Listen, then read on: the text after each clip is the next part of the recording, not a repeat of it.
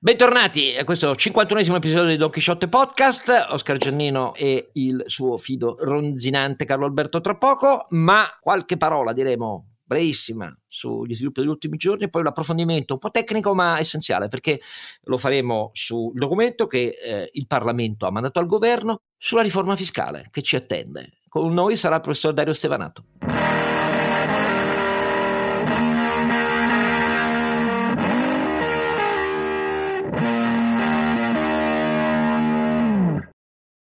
Allora, caro ronzinante Carlo Alberto, ci sei? Ci sono, ci sono, scalpitante come sempre, come sei.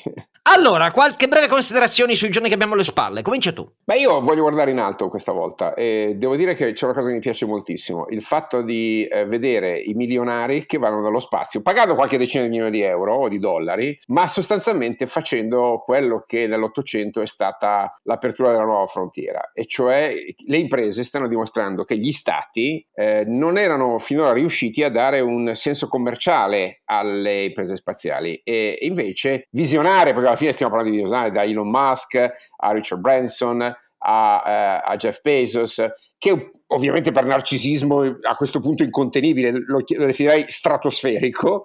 ma, ma, benvenuto il narcisismo di imprenditori se alla fine gli effetti di spillover di questa volontà di, eh, di affermazione del proprio ego produce un'apertura di nuovo mercato. E, e fammi citare solo Starlink, che è eh, il progetto, progetto insomma, l'investimento di 10 miliardi di dollari che Musk eh, eh, sta facendo per dotare il mondo di satelliti di copertura internet globale, veramente, eccetto il polo nord e il polo sud, internet dappertutto. Questo è, se volete, l'effetto collaterale di questo narcisismo che in realtà è dedicato proprio alla nascita della space economy. Prima eravamo nello space monopoly, caro Oscar, cioè eh, lo spazio era monopolio pubblico, eh, intanto perché solo, solo, il, il, solo, le risorse pubbliche avevano, avevano, le capacità tecniche di eh, affrontare questa sfida. Oggi siamo al contrario, oggi sono solo le imprese private che hanno le capacità tecniche di portare anche la NASA nello spazio eh, almeno in Occidente è così, diciamo così, poi c'è la Cina che fa una, una, una, battaglia a parte,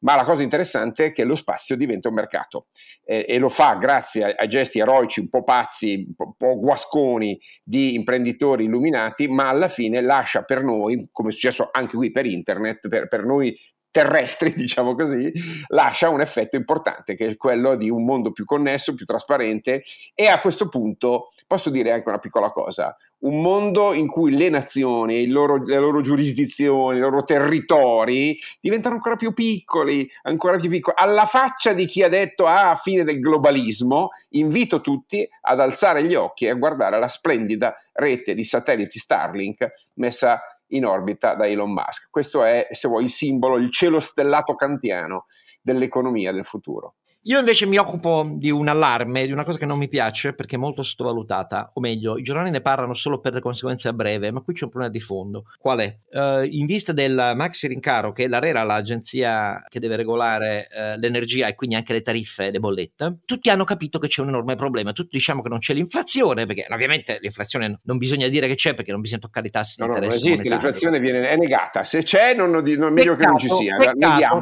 peccato, peccato che nelle bollette arriva ovviamente l'aumento a doppia cifra per l'andamento dei costi delle materie prime energetiche. Di fronte a questo il governo dice metto un miliardo in maniera che il consumatore attenui gli effetti. E ah, promette anche un decreto perché siccome gli effetti ci sono su tutta la catena degli input intermedi per tutte le imprese, visto che l'andamento delle commodities alimentari per l'alimentare, ma quelle che riguardano i metalli, ehm, l'energia, eccetera, per la fiera industriale è diventata un'esplosione di costo, ve ne abbiamo parlato innumerevoli volte, anche su questo c'è un decreto in arrivo. Voglio vedere com'è questo decreto, perché se l'idea è che noi adesso arginiamo gli effetti in maniera da diocleziano, eh, facciamo un bel calmiere e lo Stato ci mette miliardi, forse smarriamo una faccia Shot. Di questo problema, perché uno è gli aumenti delle materie prime, ma l'altro è che il mercato energia ci sta dicendo che la ripresa dei consumi energetici non è già a fronte dell'immediata eh, ripresa, della moltiplicazione immediata eh, dell'energia elettrica eh, pulita. Quindi, come si vede dall'andamento, per esempio, del prezzo del certificato di emissione che è esploso,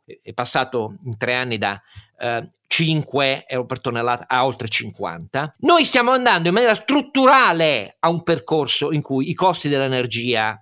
eh, devono affrontare l'esplosione di costo e l'esplosione di costi aggiuntivi per chi deve ottemperare agli obiettivi energetici, ma intanto l'esplosione di costo, perché se non vogliamo il fossile e abbattiamo gli investimenti sul fossile, questo è quello che avviene. Cosa facciamo? Diamo Appunto, i miliardi dai. di Stato? Boh, ecco, però questo è un, è, è un tema è un tema strategico. Eh? Vedo che i giornali italiani se ne occupano solo per viva il miliardo alle famiglie italiane per far pagare meno le bollette. Guardate che è un problema stru- strutturale, strutturale, è uno dei grandi paradossi in cui ci stiamo infilando. Beh, direi che è una doppia distorsione. Da un lato la distorsione regolatoria su un'accelerazione non sempre coerente con la base, se vuoi, scientifica della transizione energetica, dall'altra una ulteriore distorsione di un nuovo calmiere arbitrario, peraltro dal mio punto di vista alquanto discutibile perché va a supportare anche famiglie, le famiglie ricche e non si capisce bene perché si debba fare, quindi doppia distorsione, cioè fatto un errore ne facciamo un altro altrettanto grosso per compensarlo. Io trovo sia una strada suicida, de, diciamo italiana sicuramente, ma in parte de, del, dell'Occidente questa, sinceramente. Ce ne occuperemo tra poco con una puntata specifica su questo andamento disallineato dei costi dell'energia rispetto agli obiettivi ambiziosi che abbiamo. Intanto andiamo a questo approfondimento un po' tecnico sul fisco però, perché il fisco riguarda tutti ed è la frontiera decisiva in cui la pelle di ciascuno di noi fa attrito con le pretese dello Stato con la pretesa di redistribuire meglio e dare a chi ha meno, pretesa che in Italia è totalmente fallita.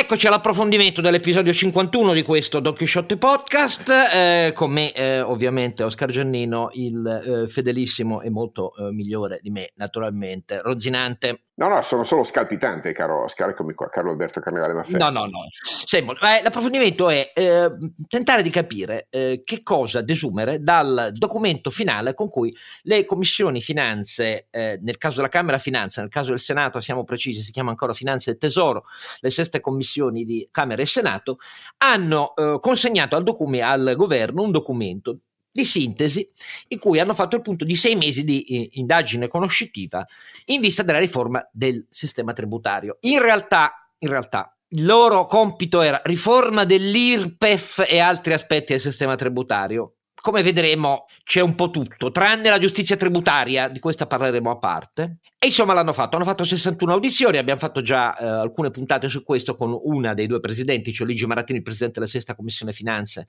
quella della Camera, il suo omologo è eh, Luciano D'Alfonso eh, del PD, presidente della commissione finanze e tesoro del Senato. Questo documento è di 22 pagine, si ripercorre eh, tra eh, IRPEF, eh, IRES, eh, IRAP, eh, in buona sostanza alcuni fondamenti, IVA pochissimo sull'IVA, alcuni fondamenti e su questi fondamenti i due presidenti hanno tentato di mettere insieme le proposte molto eterogenee dei partiti, molto eterogenee, per tentare di avere una ispirazione organica comune. Vedremo qual è il giudizio del nostro ospite, che ringraziamo di essere qua, è uno dei nostri punti di riferimento in tutte le materie tributarie, il professor Dario Stevanato, che insegna diritto tributario a Trieste. Grazie di essere con noi, professore. Grazie a voi dell'invito. Allora, um, io mi limito a, a, fare una domanda complessiva. Io sono deluso, ma voglio spiegare perché. Uh, non manco di rispetto ai due presidenti, ai membri delle commissioni, ma perché è evidente ai miei occhi che i partiti difendono quello che hanno fatto negli anni e quindi siccome è è un eh, indirizzo, un avviso comune che però tiene insieme tutte le proposte dei partiti, si fa con il minimo comune multiplo delle, delle proposte dei diversi documenti e questo significa che alcune questioni di fondo su cui i partiti nei diversi governi hanno lasciato le impronte digitali nello stravolgimento del sistema fiscale, ne abbiamo parlato tante volte con le, l'erosione della base eh, imponibile IRPEF, con i diversi regimi forfettari, i bonus a tempo, il bonus 80 euro, poi 100 euro della sinistra, eh, quello della Lega col governo Conte 1 per eh, il forfè eh, fino a 65 mila euro di fatturato per autonomi e piccoli imprenditori eh, e che va dal 5% di aliquota nei primi anni al 15% standard eh, per quella fetta di contribuenti, eh, è chiaro che difendendo questi, sia pur non in maniera esplicita, resta un patchwork, cioè resta una cosa nella quale non si va verso quello che secondo me solo una proposta dei tecnici al di fuori dei partiti può pensare, c'è una riforma organica. La mia opinione personale era quella che bisogna tornare a una comprehensive income tax, cioè eh, a, a tutti i redditi eh, nell'IRPEF, lavorando quindi di falce e di sboscamento su tutti i regimi forfettari. Ma mi rendo conto che la mia impostazione, un'impostazione organica di questo tipo, significa un lavorone perché dice la Commissione difendendo i forfè per eh, gli autonomi sulla base proprio di una audizione del professor Dario Stevanato che ha detto pensateci bene perché tornare tutto in IRPE, far tornare tutto in IRPE significa per questi contribuenti, per esempio gli autonomi e gli imprenditori, con la schema attuale o poco modificato, se volete modificarlo molto poco, dell'aliquote IRPEF, significa una sberla di aumento di imposizione. Giustissimo, ma infatti per me l'occasione di riportare tutto dentro, cioè redditi da lavoro, eh, redditi da pensione, eh, redditi da eh, capitale, che attualmente sono una geografia scomposta, eh, nel senso che eh, abbiamo eh, una dual income tax per modo di dire, la dual income tax significa appunto che quelli da capitale si, eh, hanno una tassazione forfettaria diversa da quella progressiva del reddito, ma attualmente noi abbiamo un sistema di imposizione da redditi, diciamo così, da risparmio o investimenti eh, che, che, ha tre schemi diversi, perché ci sono i titoli pubblici al 12,5% iperagevolati, che per me va cancellata l'iperagevolazione, qui non ne parlano neanche le due commissioni, eh, poi c'è un 20% che è l'aliquota sul rendimento dei risparmi che uno investe a fini previdenziali, poi c'è un 26% che è quella che si applica invece a plusvalenze, con la differenza oltretutto che eh, quella del 20% si applica sul maturato e quella del 26% si applica invece sul, sul, realizzato come dovrebbe essere. Però detto tutto questo, detto tutto questo, è vero che rimettere tutto nell'IRPEF eh, comporterebbe con le schema di aliquote attuali, eh, professor Stevanato, un bel ceffone. Ma il problema è infatti che quelle aliquote vanno, vanno cambiate profondamente, cioè metterle tutte in IRPEF, queste cose significava modificare al ribasso in maniera significativa l'aliquota IRPEF. Dalle proposte l'aliquota l'aliquota che vogliono eh, IRPEF attuale cambiare e soprattutto lo sberlone eh, dal 27 al 38% che parte da 28 mila euro fino a 55 mila, il resto poco o niente. Ecco, io ho fatto questa premessa perché la premessa che che a me mi delude molto perché significa lasciare un po' tutto così com'è e lavorare poi sì sulle deduzioni per evitare le aliquote marginali eh, effettive altissime che sono l'effetto dei tetti del bonus rispetto alle aliquote legali nell'IRPEF, ma a me lascia un po' delusa questa impostazione. Però ho finito qua e voglio uh, uh, sentire che cosa dice il professor Stevanato. Eh, sì, eh, allora eh, c'è questo rischio, effettivamente mh, si è verificato, eh, mi pare proprio in parallelo anche nelle ultime settimane, quando, quando le commissioni riunite stavano eh, cercando una sintesi, poi insomma si è tradotta nella relazione appena commentata, erano proprio uscite le proposte, alcune nuove, altre rivisitate dei, dei, singoli partiti. Ricordo di averne vista una dei 5 Stelle, ne è uscita una di, del PD, di Italia Viva e della stessa Lega e di Fratelli d'Italia. Mi pare che ogni partito ha poi messo una bandierina. Quindi mi pare che questo, eh, l'analisi fatta fin qui, cioè che la Commissione ha dovuto cercare una soluzione di bilanciamento e di compromesso, eh, sia, sia, corretta. E questo inevitabilmente ha, ha portato, sta portando a, ad una eh, soluzione un po' a ribasso. Anch'io, pur apprezzando il lavoro fatto dalle, le, dalle commissioni che hanno acquisito tantissimi documenti, informazioni e, e notizie su, sullo stato uh, dell'arte, del sistema fiscale e dell'IRPEF in particolare, da tutti gli auditi che hanno, che hanno partecipato alle, alle, riunioni, hanno poi fatto questo lavoro che insomma è anche eh, per certi aspetti pregevole, ma vedo anch'io questo rischio, cioè tutto sommato eh, potremmo restare delusi se ci aspettiamo eh, una riforma fiscale organica di sistema che eh, ponga eh, fine a tutte le, le distorsioni dell'IRPE. Sembra piuttosto un elenco di interventi un po' al margine, cioè che sistemano e cercano di correggere alcune delle più evidenti eh, distorsioni. No, possiamo citarne qualcuna, ad esempio si, si menziona il tema della della terza aliquota, quella che provoca lo scalone da 27 a 38%, che andrebbe in qualche modo corretta. Si parla di avere un andamento meno erratico delle aliquote eh, medie e marginali effettive. eh, attraverso interventi che ancora non conosciamo perché la, eh, la, relazione ovviamente dovrebbe preludere a una legge delega, una legge quindi di principi che poi eh, richiederebbe una, una, successiva implementazione da parte del governo attraverso de- uno o più decreti legislativi eh, non, non, mi pare che ci sia stata una chiara scelta perché i, i due modelli no, di riferimento potevano essere o quello appunto della comprehensive income tax, cioè mettere tutti i redditi nell'IRPEF, ma questa scelta non sembra che la Commissione voglia, voglia percorrerla e uno dei, dei, motivi è che effettivamente con le attuali aliquote progressive fino al 43 o, o, o oltre, se consideriamo anche le addizionali regionali e comunali, quindi arri- arriveremo attorno al 46 con l'ultima, significherebbe quasi un raddoppio di imposizione per molte categorie che adesso pagano, pagano molto meno. E, e quindi ri- resterebbe eh, il tema della non equità orizzontale anche il nuovo sistema. Non si è del resto neanche compiutamente, mi pare, imboccata la strada della, di una vera dual income tax, cioè tutti i reti capitale eh, con un'unica aliquota pari all'aliquota IRPEF di base, perché questo significherebbe estendere cioè ulteriormente cioè al 23, cioè al 23 se, ecco. se, se, se, ragioniamo su quelle attuali il 23,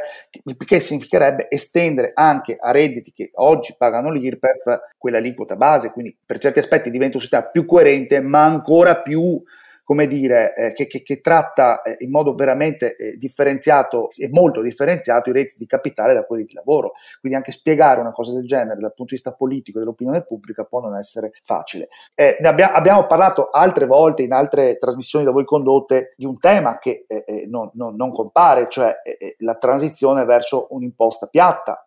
ci, si, si, è parlato in questi anni di imposte piatte, ma a sproposito per, per indicare in realtà nuovi regimi sostitutivi. L'idea, cioè, eh, di, di, avere sì tutti i redditi in IRPEF, ma con una progressività raggiunta in modo diverso, cioè con deduzioni alla base e un'aliquota, eh, un'aliquota unica che però andrebbe collocata ad un livello tale da non, da non creare voragini del gettito. Questa strada non mi sembra che venga nemmeno eh, contemplata, evidentemente non è ritenuta percorribile né politicamente né forse sul piano del gettito. Poi ci sono tentativi di aggiustamenti su tanti altri settori, ad esempio sul forfettario. E lì mm, sono un po' perplesso perché mi pare che hanno immaginato un sistema per evitare che lo sforamento rispetto al limite dei 65.000 euro non porti eh, ad un brusco rientro nel, nell'IRPEF progressiva, ma consenta per alcuni anni di restare in un forfettario con una sostitutiva leggermente più alta del 15%, mi pare il 20% dicano, purché il contribuente dichiari dei redditi incrementali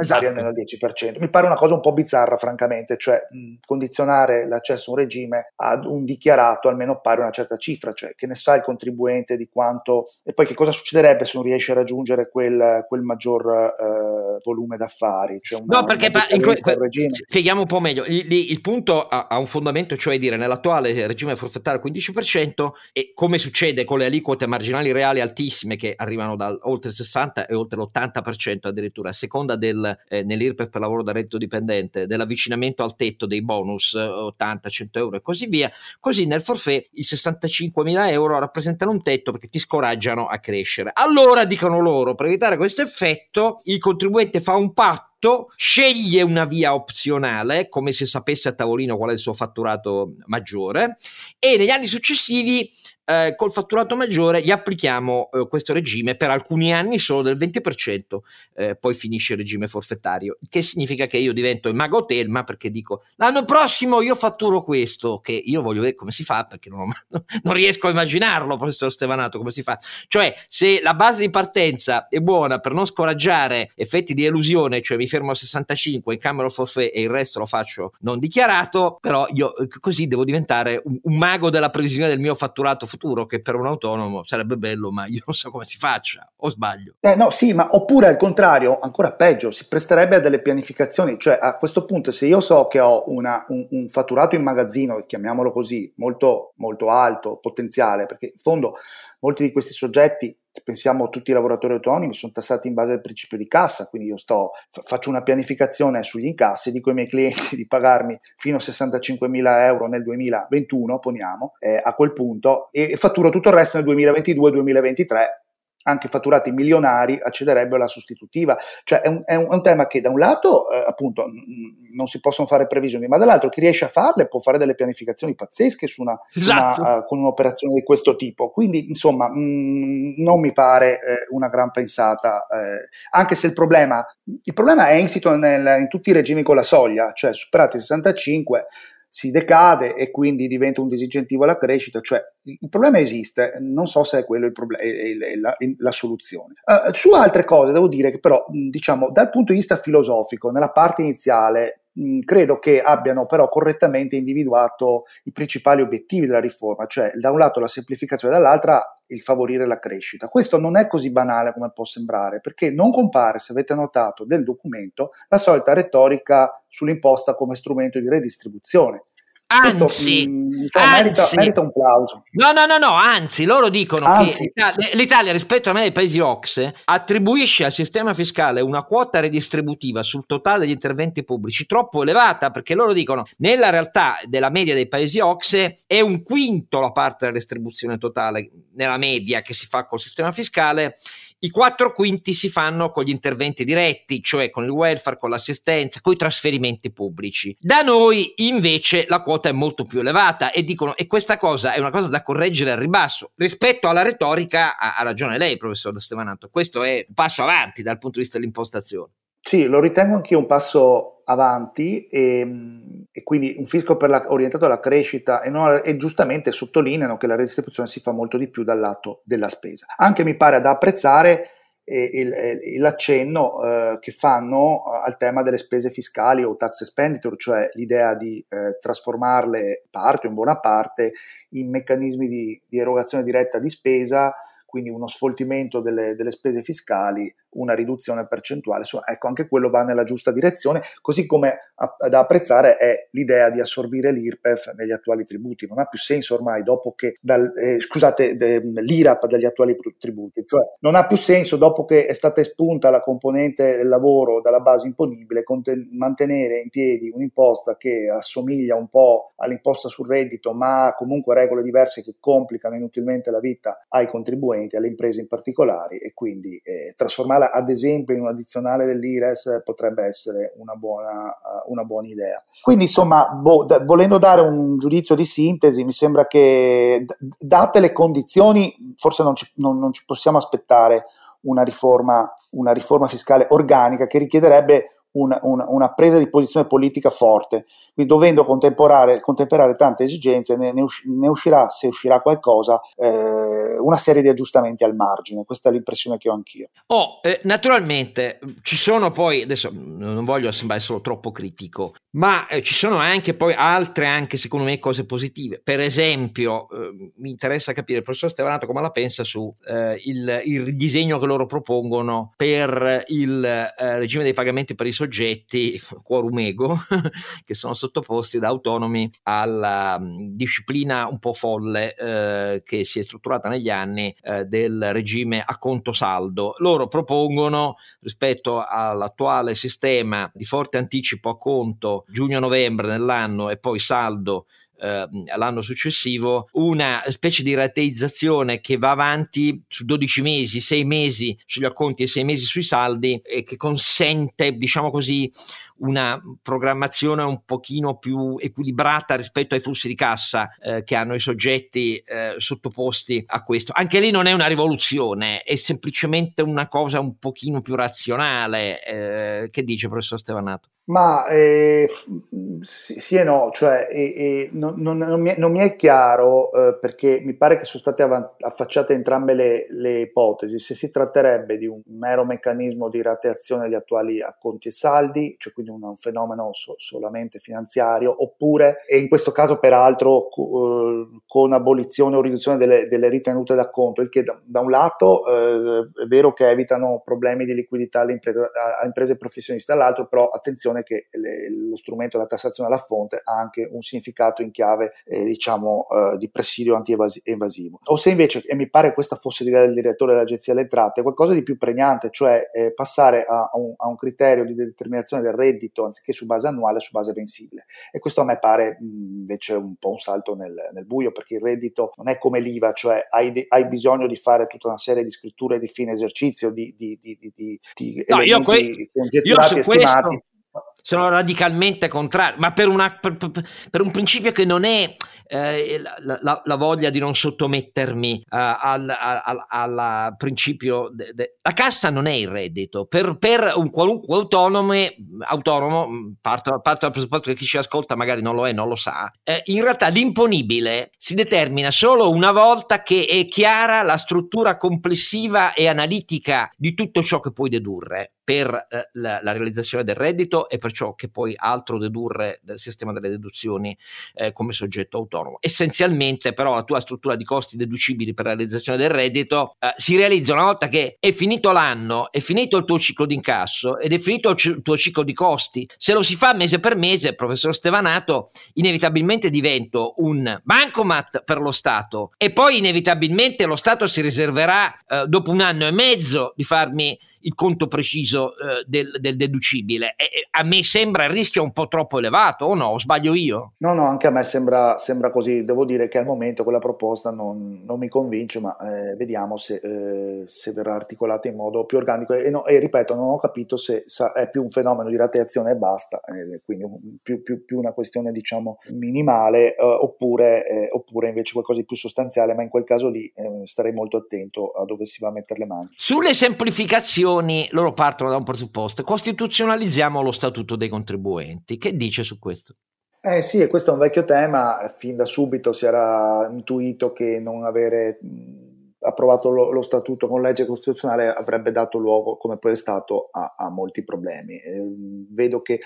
eh, si parlerebbe di solo una parte lo statuto sulle norme sulla non retroattività e su altri aspetti del, dell'attività legislativa. Ben venga se, se, si riuscirà a fare, mi, mi, mi, permetterei di aspettare, di attendere prima. Prima vedere il tappeto e poi facciamo il commento. Oh, però resta a questo punto un grande problema, secondo me. Se questo è quello che esce dai partiti, cioè correzioni al margine, siccome Draghi quando ha fatto il discorso di fiducia ha detto, beh, le riforme non si fanno per pezzi, giusto? Con una visione organica, ok? E in realtà le riforme fiscali migliori nascono da competenti, cioè tecnici, che a differenza dei partiti legati alla loro eredità e alla difesa delle loro bandierine, i bonus per esempio, hanno una visione organica e insieme fanno una proposta organica. In realtà la, la riforma, quella del 74-75, che poi è una riforma del 71, nasceva dalle proposte della commissione Cosciani, che è esattamente quel modello che indicava Draghi. Domanda al professor Stevanato, è possibile immaginare che se questo è quello che esce dai partiti, Draghi poi fa una commissione tecnica che in realtà fa le scelte organiche che i partiti sono limitati a fare? Perché questa è una domanda complicata, eh, perché qui non si, non si, tratta di essere esperti di fisco, si tratta di avere una valutazione politico-istituzionale complessiva se il governo Draghi se lo possa permettere. Lei che dice?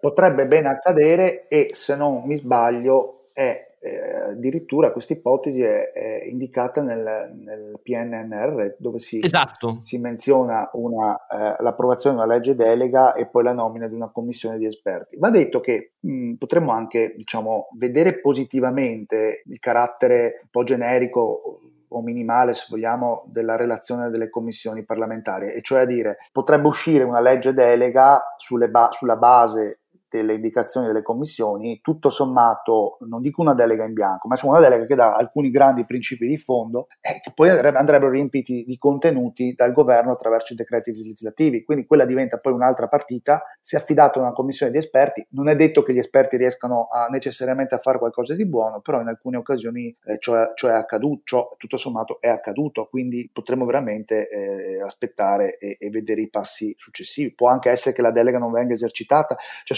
qui veramente entriamo nel terreno della, delle valutazioni politiche. Anche perché, se rimanete con noi, vedrete che alcuni punti di fondo li può sollevare solo un governo per fare una riforma fiscale, più che i partiti.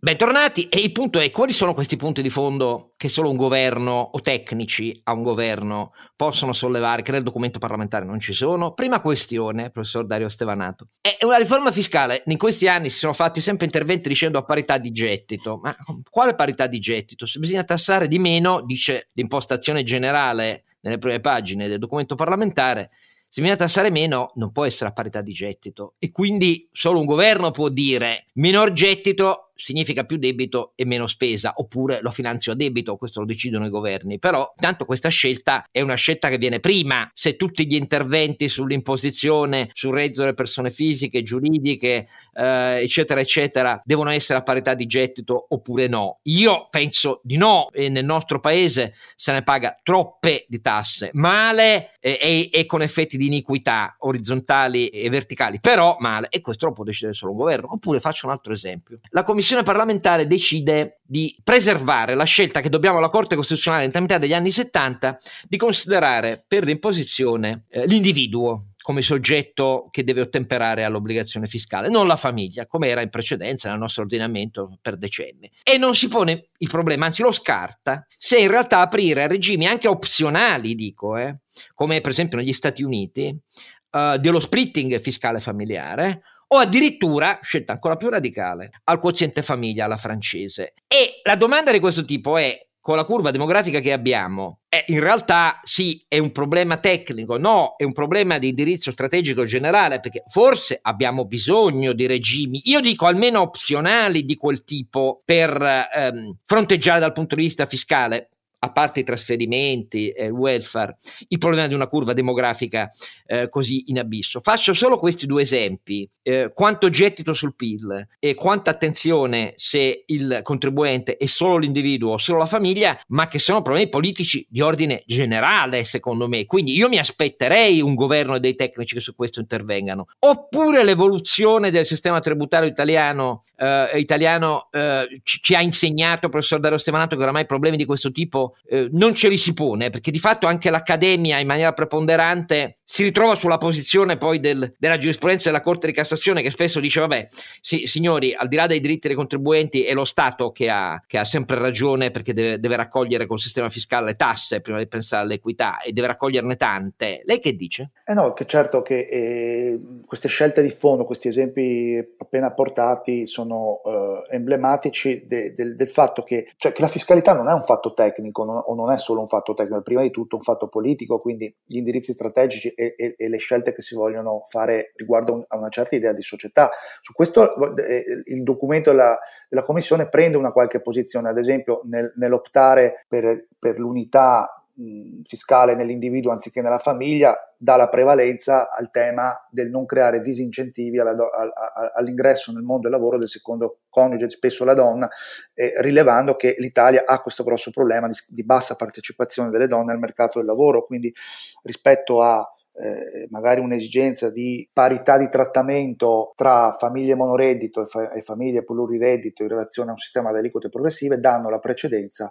a, al tema della partecipazione del merc- al mercato del lavoro del, del secondo coniuge, in, in, in, continuità con l'obiettivo di fondo individuato all'inizio, cioè eh, favorire la crescita eh, un sistema fiscale che favorisca la crescita. Quindi direi che le scelte in politica, in fondo, una qualche scelta politica è stata fatta da, dal Parlamento, dalle, dalle, commissioni in questo documento. Per cui, tutto sommato, insomma, ha delle ombre e delle luci, ma eh,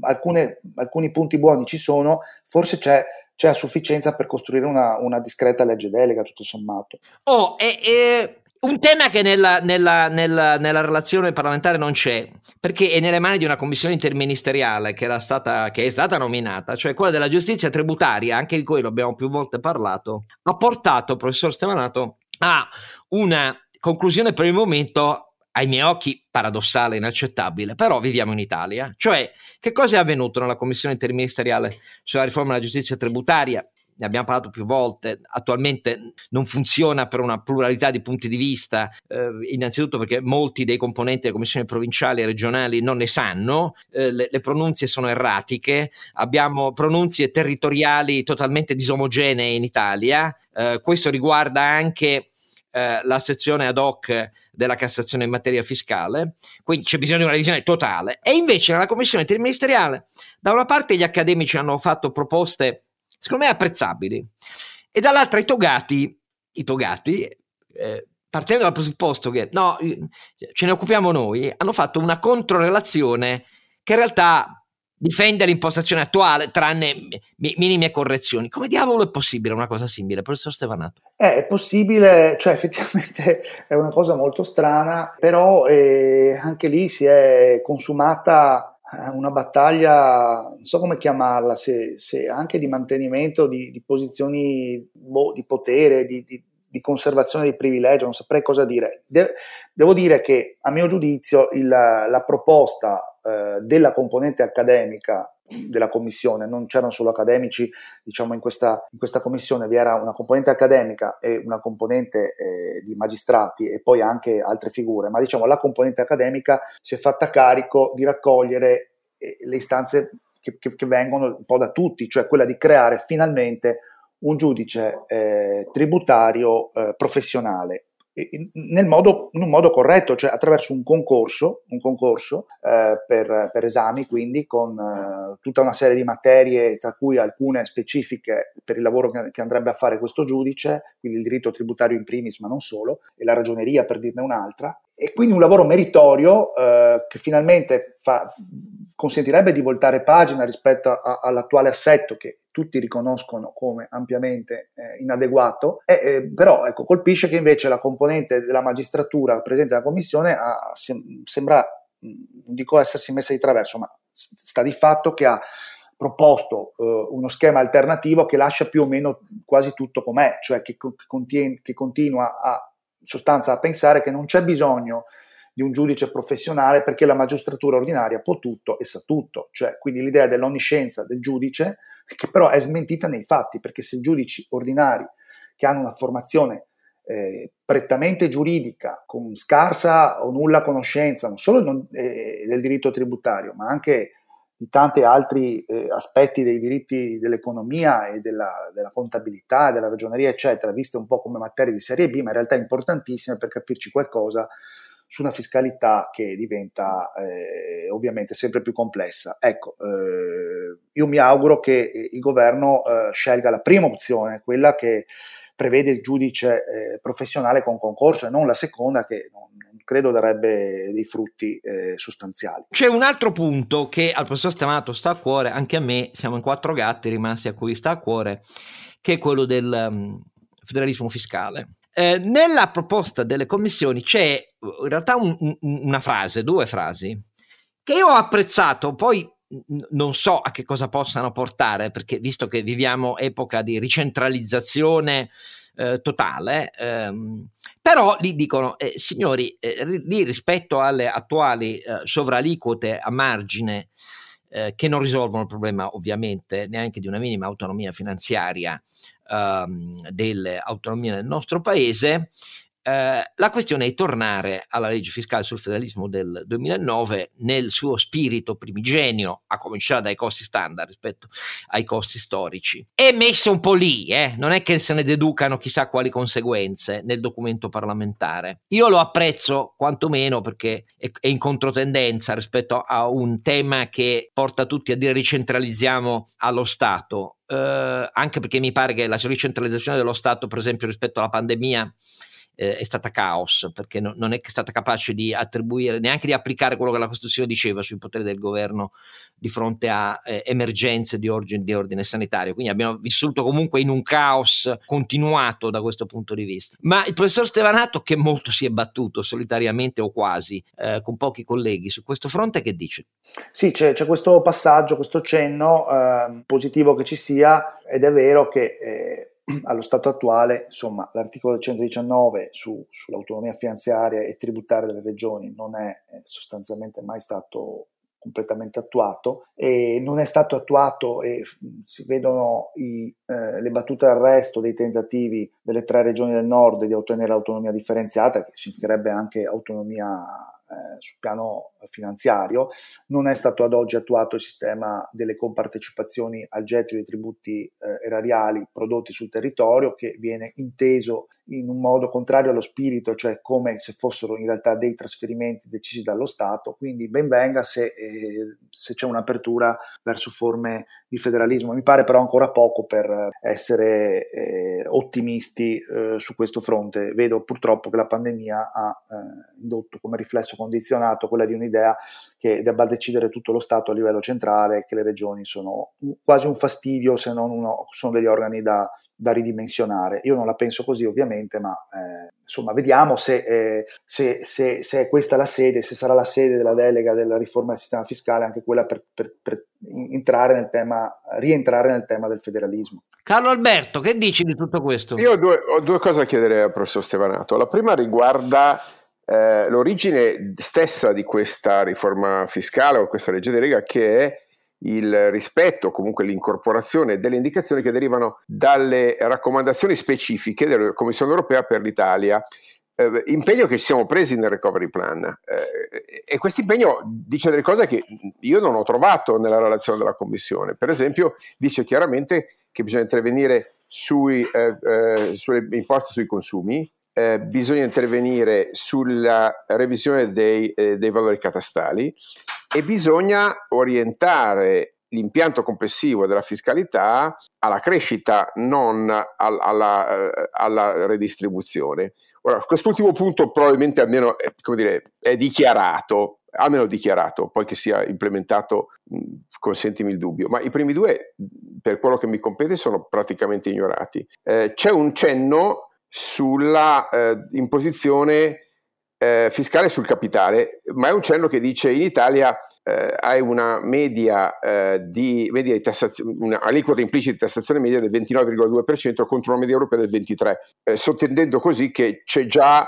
una, eh, una eccessiva imposizione sul capitale, quindi che non sia spazio per aumentarla. In realtà l'Unione Europea non chiede di aumentarla, chiede a, a parità di gettito fiscale, chiede una redistribuzione. Allora, volevo quindi i tuoi commenti, Dario, su, questo, su questi punti. Grazie. Sì, eh, grazie.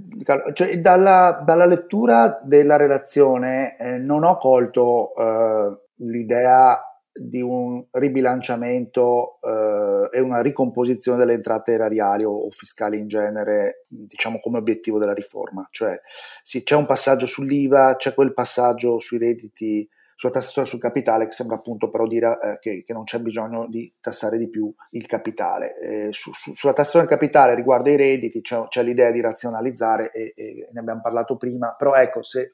se l'obiettivo o se le indicazioni provengono dall'Europa sono di ricomporre il quadro delle entrate tassando ad esempio meno i redditi, più i consumi o, o, più, il, o più, il, capitale, non mi pare, a, a, meno che non sia sfuggito ad entrambi, che, eh, No, non c'è, non c'è. No, sembra che siano indipendenti quando il Parlamento stesso ha votato, un, eh, ha scusate, approvato un recovery plan, peraltro validato dall'Unione Europea, che invece prende esplicitamente questi impegni, perché ha proprio scritto, ricependo le parole stesse, per esempio sui valori catastali da giornale, è proprio scritto nel recovery plan. Quindi mi stupisco il fatto che la mano destra che ha votato il recovery plan non ha parlato con la mano sinistra che ha scritto questo documento della Commissione. Probabilmente è uno dei punti che risente del, della difficoltosa mediazione che, che, c'è stata tra le diverse anime e diversi partiti. Va, eh, ricorderei però anche un'altra cosa che e, e, e, i valori catastali in questo c'entrerebbero, ma non ad esempio il tema dei consumi, cioè che, la, che, che l'obiettivo in, almeno iniziale era soprattutto centrato, se non esclusivamente, quasi prevalentemente sull'IRPEF, poi nel corso delle audizioni, visto che sono arrivate sollecitazioni anche da, diciamo, i, vari, i, vari, organi e studiosi che si sono espressi hanno anche detto la loro su, su altri temi che non erano l'IRPEF, poi la Commissione mi sembra che abbia allargato eh, e, e, infatti ha toccato anche eh, altre tematiche, però il cuore della, della riforma doveva essere eh, o dovrà essere l'IRPEF, quindi sotto questo aspetto ci potrebbe anche stare che eh, il tema invece della ricomposizione in fondo poi ri, può riguardare anche le aliquote ed essere una scelta di, di risistemazione successiva, cioè non necessariamente dentro, che sta dentro la delega che dovrebbe uscire. Però ecco, è, è un'impressione ovviamente così di prima battuta. Sì, se, sempre, sempre, però nel PNRR, perché io, cioè, quello che contesto è il mancato coordinamento, cioè ci siamo presi un impegno sotto forma di trattato con l'Unione Europea, di fatto è un contratto con, con la Commissione Europea e, e, francamente non vedere nel testo della Commissione, ma neanche citato, ecco, e, e, per me è abbastanza straniante, nel senso che no, non capisco che, che, che, con che coerenza ci presentiamo di fronte a una legge delega che serve nelle scadenze a rispettare gli impegni del recovery plan eh, eh, senza nemmeno una ripresa. C'è un altro punto importante sul tema proprio, dire, del, della compliance IVA, no? nel, nel, nel recovery plan c'è chiaramente scritto l'impegno al contrasto all'omessa fatturazione, ai pagamenti elettronici, eh, all'abbassamento dei limiti legali per i pagamenti in contatti. È vero che uno può dire non sono eminentemente eh, correlati a una riforma dell'IRPEF, mi rendo conto, però in un ridisegno complessivo, questo era l'impegno che si era preso Draghi, del eh, quadro fiscale erariale, eh, questa omissione la trovo, la trovo grave. Ecco. Anche qui, per non dire niente di specifico sulla tassazione sui consumi, che risulta in, in Italia la, la più inefficiente d'Europa, sia per un eccesso di aliquote agevolate, sia per la massiccia evasione IVA,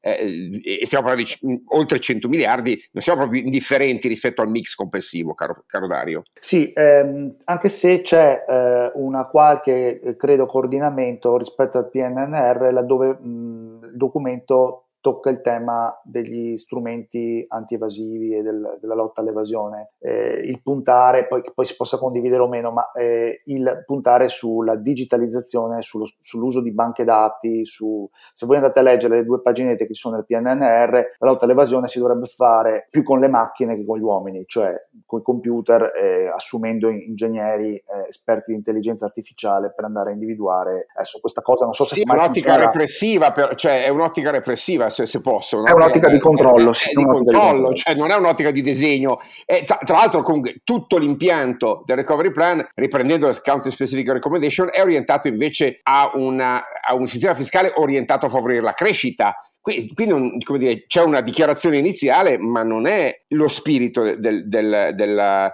eh, de, de, della, relazione. Io, ripeto, sono molto critico perché non ci ho trovato, ma neanche l'impegno ecco, a, a, recepire gli obiettivi e gli strumenti indicati dall'Europa. Quindi trovo che la legge delega sarà zoppa, secondo me. È, è meglio di niente, sia chiaro, eh? ma secondo me non ci siamo. Cioè, fossi in Europa, direi, scusate, non è quello che vi siete impegnati a fare come Parlamento, perché ha votato il Parlamento quel recovery plan, non, non è che è, un, non è un, un, impegno di Draghi, è un impegno del Parlamento. Beh, però può essere che nella delega ci, poi ci finiscano dentro, cioè in fondo questa è una relazione interlocutoria tutto sommato, però insomma quello che dice è anche corretto, questa parte qui non c'è, non mi sembra che ci sia. Io invece devo fare su questo una domanda eh, alla luce dell'esperienza eh, di questi ultimi anni, parlando di lotta all'evasione, perché c'è un tema sollevato da Ruffini che è dinamico ed è bravo secondo me, che non significa che io condivido alcune delle sue proposte, ho già spiegato perché quella del pagamento per cassa mese per mese non mi sembra una gran trovata per gli autonomi, però io ne apprezzo la dinamicità rispetto ai suoi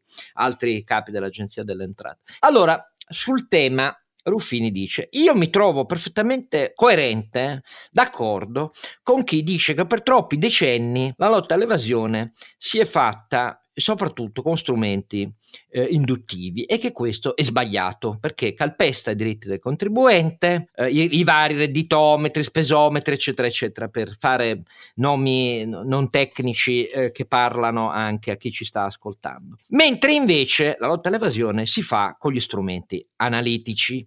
Però vi devo dire una cosa, anche se l'Agenzia delle Entrate è stata messa dall'ordinamento nelle condizioni di avere la maggiore interfacciabilità di banche dati pubbliche che di solito non parlano tra loro, fiscali, INPS, locali e così via,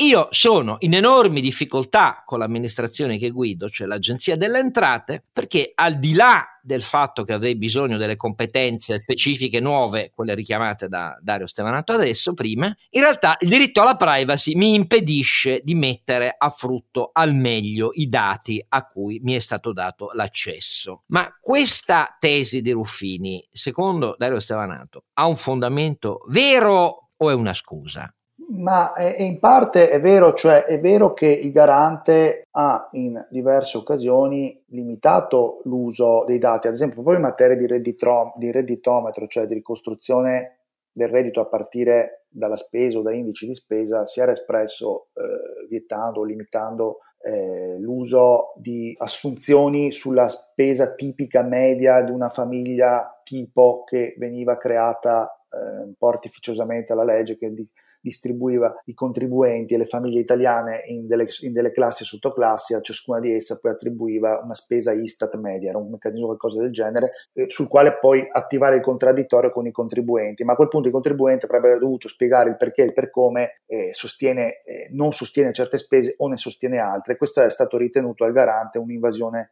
troppo forte della sua privacy e quello, quella parte dello strumento è stata bloccata, tanto che poi il redditometro non si usa praticamente più. Io sul tema dei, degli strumenti presuntivi, però, eh, diciamo, il discorso è piuttosto complesso perché a mio avviso non si può pretendere sempre che l'agenzia abbia la prova diretta e certa delle singole evasioni, cioè ci sono migliaia, milioni di transazioni che non possono finire sotto gli occhi o nelle banche dati dell'Agenzia delle Entrate e lì una qualche forma di ricostruzione presuntiva temo che non possa essere del tutto esclusa. Il problema è che non va fatta e calata dall'alto come si era cercato di fare con gli studi di settore sulla base di strumenti matematico-statistici, ma io credo che lì quello che facevano i vecchi funzionari delle vecchie agenzie fiscali, cioè della vecchia amministrazione finanziaria, cioè stime personalizzate fatte con... Uh, so, se avete presente l'Aldo Fabrizi nei Tartassati che va nel negozio di Totò e cerca di, di capire quant'era il volume d'affari del, del, di Totò che rivendeva, che rivendeva generi di abbigliamento, eh, insomma l'idea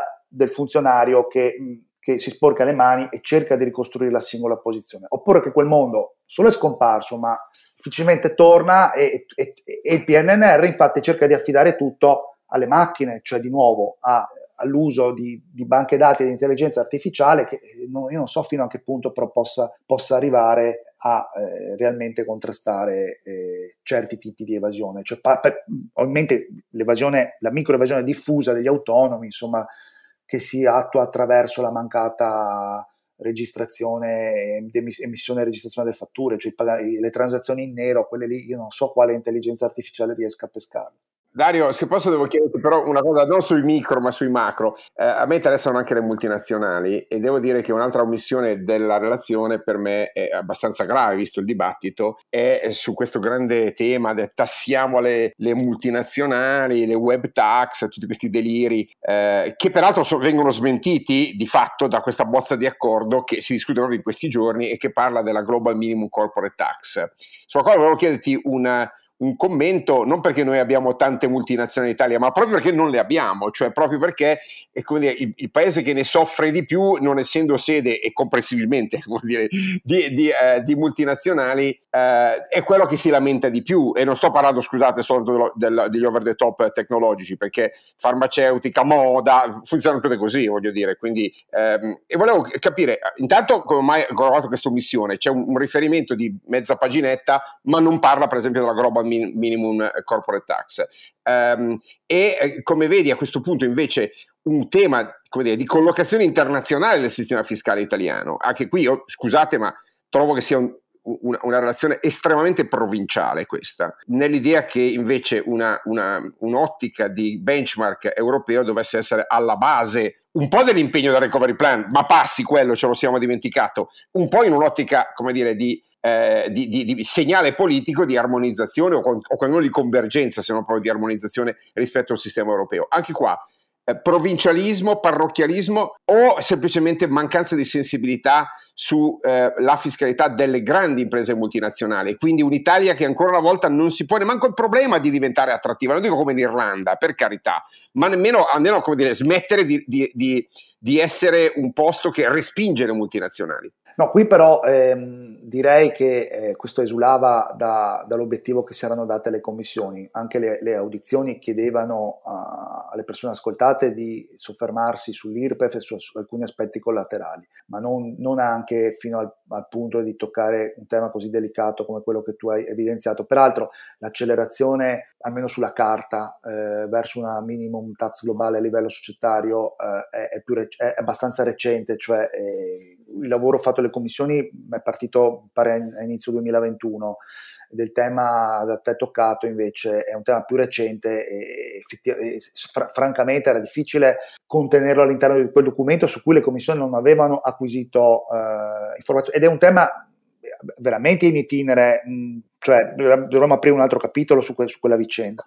Penso che sia il caso di, di aprirlo, perché se, se, devo diventare un paese attrattivo, come faccio a crescere? Come faccio a crescere se mi occupo soltanto di microimprese? Dario, io sono preoccupato di questo. Il, il disegno complessivo va orientato alla crescita e all'attrattività del capitale, non a, a, tenere buoni i partiti. Eh, mi sembra che dobbiamo ribadirlo con chiarezza. Hai detto tu, non è un fatto tecnico, è un fatto politico e di, di, di, di sviluppo del paese. A questo servono le tasse, eh, non a tacitare gli appetiti elettorali elettorali, altrimenti, come dire, giochiamo al loro gioco. Io non ci voglio stare al loro gioco, voglio ribadire a cosa serve un sistema fiscale riformato, a creare le condizioni affinché il lavoro, gli investimenti e le imprese scelgano l'Italia come eh, destinazione de, de, del loro, delle loro sedi produttive e delle loro basi operative. questo, secondo me, è completamente assente, ma proprio manco se ne parla. Ecco. E io cioè. trovo, che, eh, trovo, che, questa roba sia gravissima, scusami se lo dico, ma cioè, di fronte a, alla necessità disperata di riattivare un meccanismo di crescita, sembra che qui vada tutto bene, dobbiamo soltanto usare le tasse per tenere buoni i, i vari, eh, i vari, le varie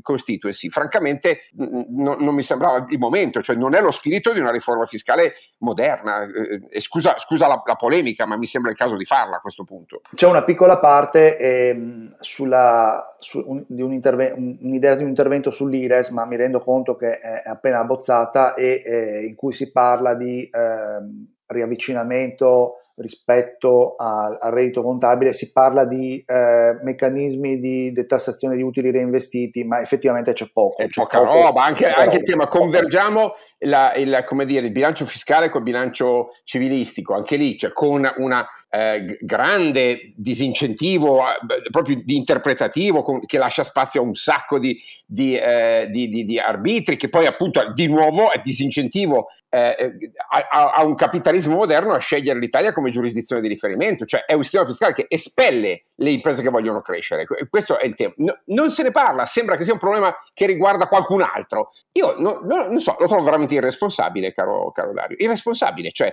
il, il, il dibattito doveva essere Scusa. Comunque, questo è il classico, come tanti altri, eh, qu- quanto getto sul PIL, eh, per altra questione. È ovvio che eh, sono temi di governo. Io dico che è, è, Draghi che deve dare queste risposte, perché il semplice fatto, per esempio, di pesare meno sui soggetti deboli, che è uno dei pezzi di crescere di più, perché c'è quello che riguarda l'attrattività dell'impresa